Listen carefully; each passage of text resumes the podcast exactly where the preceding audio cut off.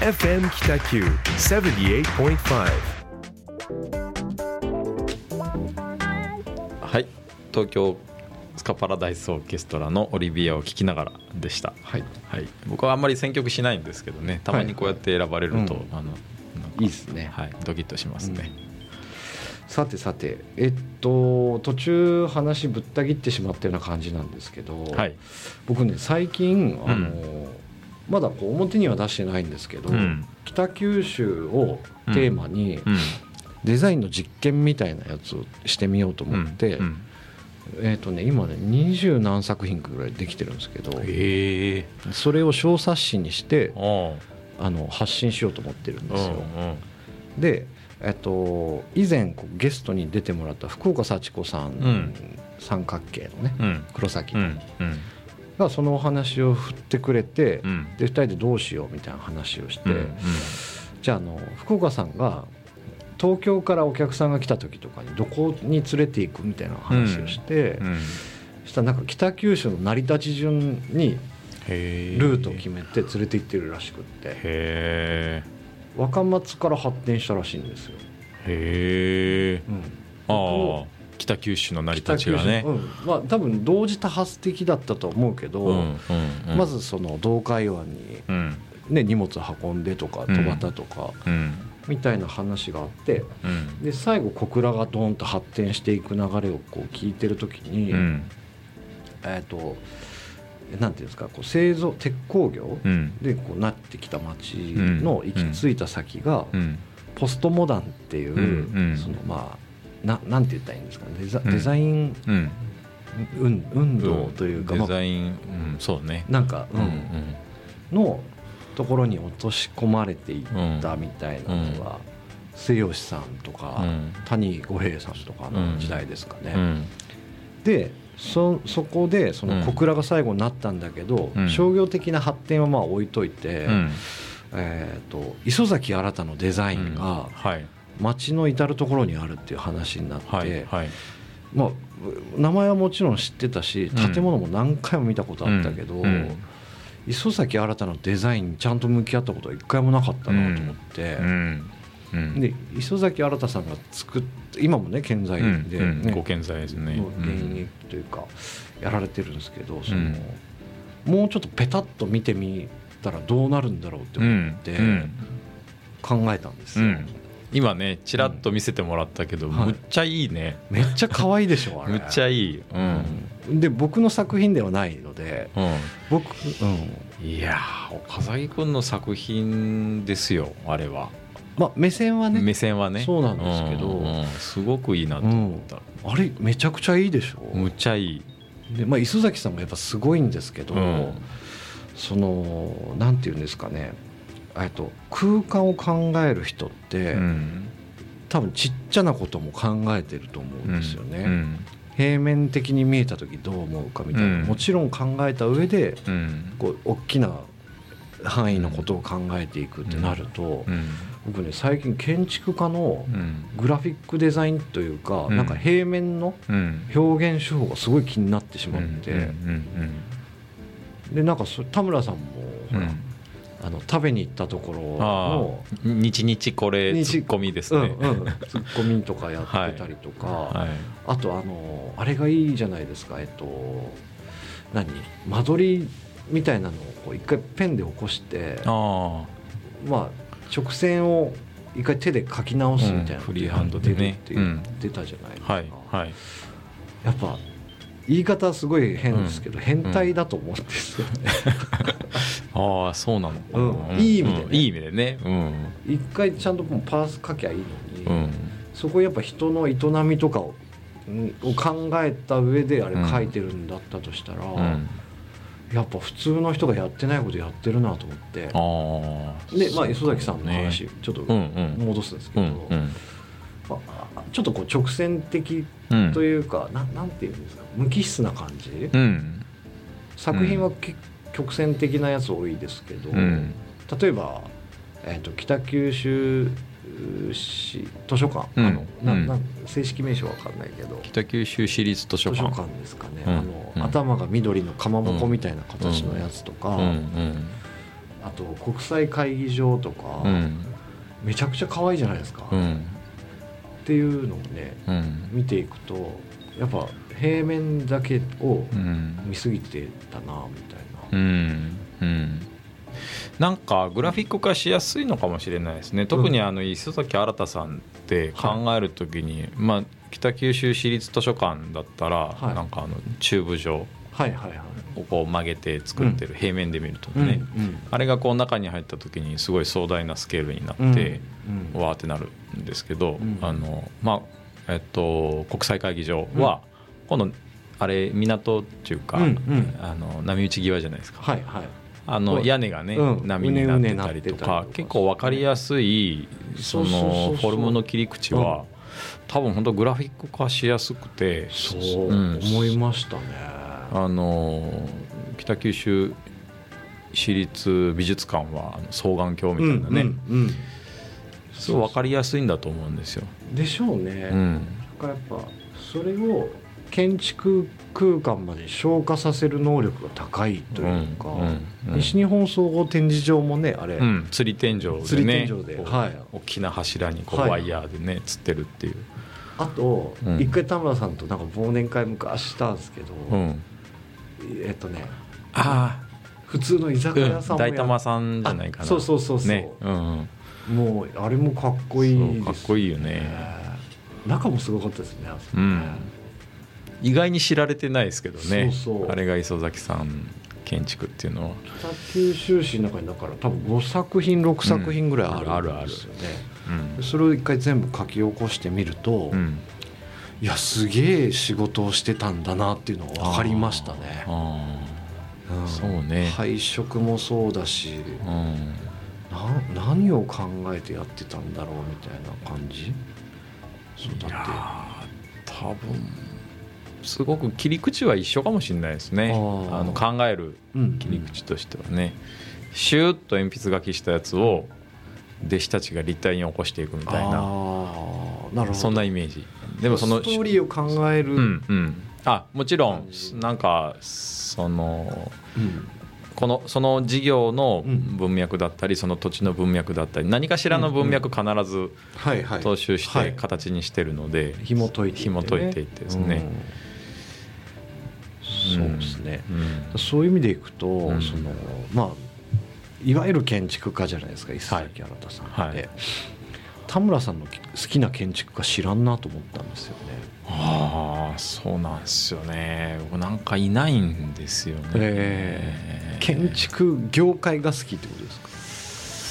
うーん。なんかそうですね。僕王道を走ってない自負があって、はいはいはい。ザ建築家みたいな。大先生みたいな感じじゃないうんんうん。そうん。まあそっちに行けないからみたいな自分の理由もあったりとか。うんなんだろうな。だだからうんそうですね。誰っていうわけではない。誰っていうわけではないですね。じゃあどこを目指してるんだって言われたらなんかそうですね。別に巨匠になりたいわけでも全くないし。でもあー難しいな。前例がないことをやってるのかもしれないですね、そういう考えるあとそうですね。リノベーションって言われだしたのってだってさっきの話1415年前ぐらいでしたっけ、うんうん。あえっとですね。もっとある？前？えっとリノベーションっていう言葉が使われたのは、はい。1999年のあのえっとなんだっけな SD、えー SD っていうなんだろうまあメディアあの、業界本みたいなところで東京リノベーション特集っていうのが出たんですよ。へそれが初めてメディアとして使われたあのリノベーションの言葉なんですよね。でなんかリノベーションっていうこう言葉がつく前から、うん。それなりに古いものを生かしてみたいな文化、うん建築だけじゃなくてそのファッション界でも、はい。その裏原宿、あそのあ人号古着さんとかはい。うん藤原宏さんとかな。あの辺のブランドがこう立ち上がった時も空間が本当にスケルトンの空間で、うん。なんか塗装でペロって塗っただけで、うん。洋服陳列してるだけでもめちゃめちゃかっこいいとか、っていう文化が同時に起こったんですよね。はいはいはい。で、まあ、ファッション建築インテリアっていう、なんか違うカテゴリーだけど同じマインドが立ち上がりだしたっはいはいはいっていう時期が1990年代後半なんですよね。でね。はい、で建築とかインテリアに限ってはその1999年にその本が出されて、うん。なんじゃこりゃみたいなそそういう衝撃があったと、うん。で、えーまだでもそれでもリノベーションという言葉は定着してなくてあそうなんですね。定着してなくて、やっと今そのそのまたさらに10年後の2010年ぐらいから、リノベーションがこういうものだみたいなのがは定着してきたっていう。なるほど。なのでまあ前例としてあるって言ったら、まあその先輩事務所とかねあうん。の先輩というか東京にあるブルースタジオさんっていう、あのまあ一個上の世代ですけど、はい。の皆さんがやってるのはやっぱりリノベーションだし、うん。まあ、同じうちと同じ軸にあるっていうのうん。はすごく感じてますね。まあそういうことか、うんうん。芸歴は高いけど、うん。手法を編み出したのみんな多分同じぐらい。同じぐらいですよね。ですよね、うん。そこに新しい価値観をうん。与えていく仕事く仕事。を、田村さん今やってる。そうですね。うん。なんかそういうことだと思います。まあポストモダンの時代とか、うん。まあ同時にスクラップビルドみたいなね、壊して新しいものを作るっていう、それでし社会経済すごい回ってたし、まあその恩恵も僕ら今受けてるんですけど、うん。まあその概念がこう覆されてきたのがまたリノベーションが始まった時代でもあるしっていう。だからその、うん。ささっきの磯崎新さんとかも、うん。まあ、まさにそのど真ん中の人だしだからそっちには走れないというか時代が変わった今の僕らの取るべきスタンスがあるのでそそれを走ってる感じはありますね。だから建築設計やってますけどなんか尊敬するうん。好きな建築家さんってなんかいないんですよね。うん。なる本当はダメなんでしょうけどね。ほどいやいや むしろかっこいいと思いやーうん。まあ好きですよ。普通にコルビジェとか、うん。なんかフランク・ロイド・ライトとか。うんああいうヨーロッパのデザインとかね、うん。なんかそういう様式作った人たちってやっぱすごいし、うん。作品もいっぱい見てきたし、うん好きですけど。そうか。この人が一番っていうのはないですね、うん。うん。まあ、その人になっちゃダメだしですね。そうですね。20代はいましたけどね。あの20代の時にあここの人のデザイン好きだわとかってありましたけど。へ今なんか全く何も思わないですよね。へうん。そっか。はい。ーいやなんかさっきの話でいくと、うん。国の事業とか、うん。県の事業とかで、うん。大きなエリアを建て替ええるみたいな仕事が、うん。そもそも今もあんまりないのかもしれないですよそうっすね。情勢として、うん。僕なんか上海行った時に、うん。えっとあの小野さんという一級建築士の人とこうずっと一緒に回ったんですけど、うん。例えばね京町1丁目から3丁目うん。あるとするじゃないですか、うん。ぐらいのエリア、めっちゃ広いですよね。うん。これ全部潰してうん。高層ビル建て替えるんですみたいな話をしてたんですよ、でそのコンペを今度出すんですよね。とかすごい規模。規模がねなんか全然違うなと思って、まあ、やがて多分そのリノベーションとかの方向に行くとは思うんですよ、やうんっぱむ無駄遣いじゃないけど、ね。うん、地球環境とか考えると、うん。そっちじゃない方がいいんじゃないかとかも思うけど、うん。今多分そういう上海とかはうん。東京の 2. 点何倍人口いますからね。そうね。うん。それぐらいこう入れ替わりが早いうん。場所でうんその方やっててうんやっぱ新しいものを追いかけていくとなんか疲れちゃうよなとか言ってましたけど、うんうん。だからなおさらその田村さんとすごいお話がしたいって言って一回ねへあのお話しする機会がありましたけどえうん。またあ小野さん。大村さん、うんうんうん。はいはいに一回ラジオもね出ててくれ出てもらいましたね。うん。あの中中国から中継でね。そうそうそうそう、うん。んなんか言っちゃいけないワードがあるとかっつって 言ってましたけどね。なんかいろいろヒヤヒヤしましたけど。うん。回線が切られるかもしれませんとかっつったけど、うん。そう。だからなんかき僕今もグラフィックデザインの新しい誰が賞を取ってるかっていうのは必ずチェックはしてるものの、うん。建築やってる人のうん。平面図とかがすっごい興味あるんですよね。